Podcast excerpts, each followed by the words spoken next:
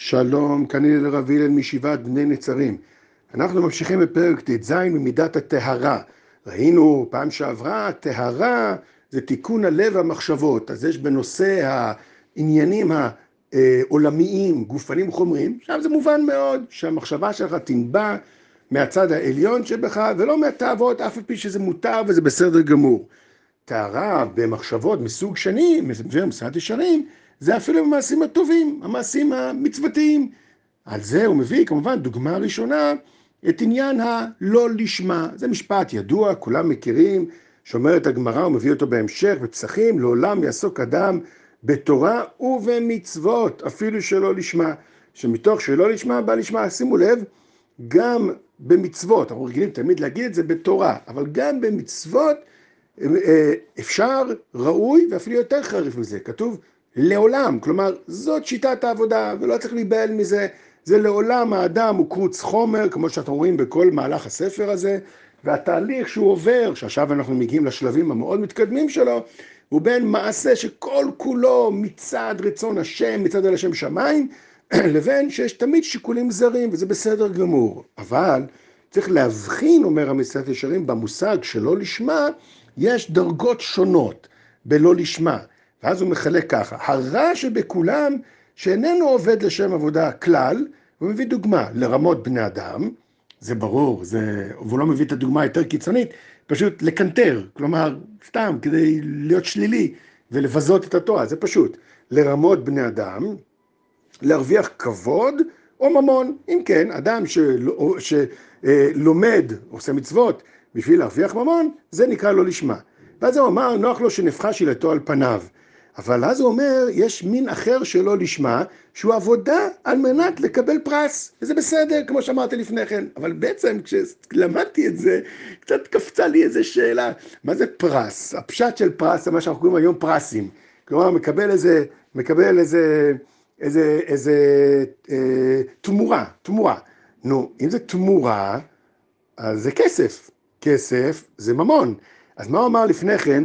אדם שעובד לא לשם עבודה כלל, אלא בשביל ממון, מה זה שונה? מי עובד בשביל לקבל פרס, בשביל לקבל ממון? שניהם זה ממון, זה מאוד קשה קצת, מה, מה הנקודה פה שמבחינה מתי זה רע, מתי זה טוב? אז אני חושב, וזה, וזה פשוט, מונח במילים שהוא אמר, אינו עובד לשם עבודה כלל. וההבחנה המאוד חריפה שבין לשמה ולא לשמה, בין שתי הדרגות האלה, הוא כמובן במגמת הלימוד בסופו של דבר. יש לומד על מנת לעשות, ויש מי שלא לומד על מנת לעשות. זה הבחנה יסודית מאוד, וזה מה שאומר המסעת ישרים, לא כלול בלא לשמה. אדם שלומד לא על מנת לעשות, לא כלול במושג לא, לא לשמה, וממילא גם לא כלול בלעולם יעסוק האדם, וממילא לא כלול בהבטחה שעתיד הוא להיות אה, עוסק לשמה, כמו שאומרים נפש החיים.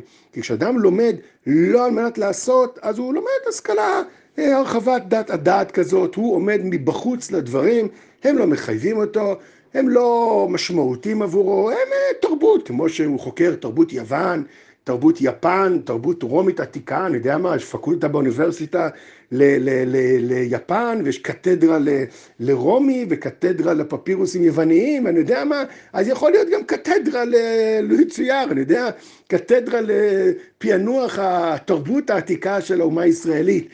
והוא עושה את זה כמובן, ומקבל משכורת, מקבל כבוד, מקבל פרנסה, אפילו הוא עושה את זה בלי משכורת, אבל זה חקר תרבות, הוא לא עושה את זה על מנת לעשות. אז ממילא זה כבר לא עבודה, ממילא זה לא עבודה שיש לה נגיעות. לעומת זאת, כשאומר המסילת ישרים לא לשמה במובן של עושה על מנת לקבל פרס, כן, הוא עושה, הוא צריך פרנסה. אבל מה מבחין בינו לבין הלא לשמה, שהוא אפילו לא נקרא לא לשמה, שהוא מקיים, הוא לומד על מנת לעשות. בסופו של דבר הוא שם את התוכן הנלמד הזה ואומר, זה יהפך את החיים שלי. זה קריטי, זה אמיתי, זה אני צריך להתנהל על פי זה.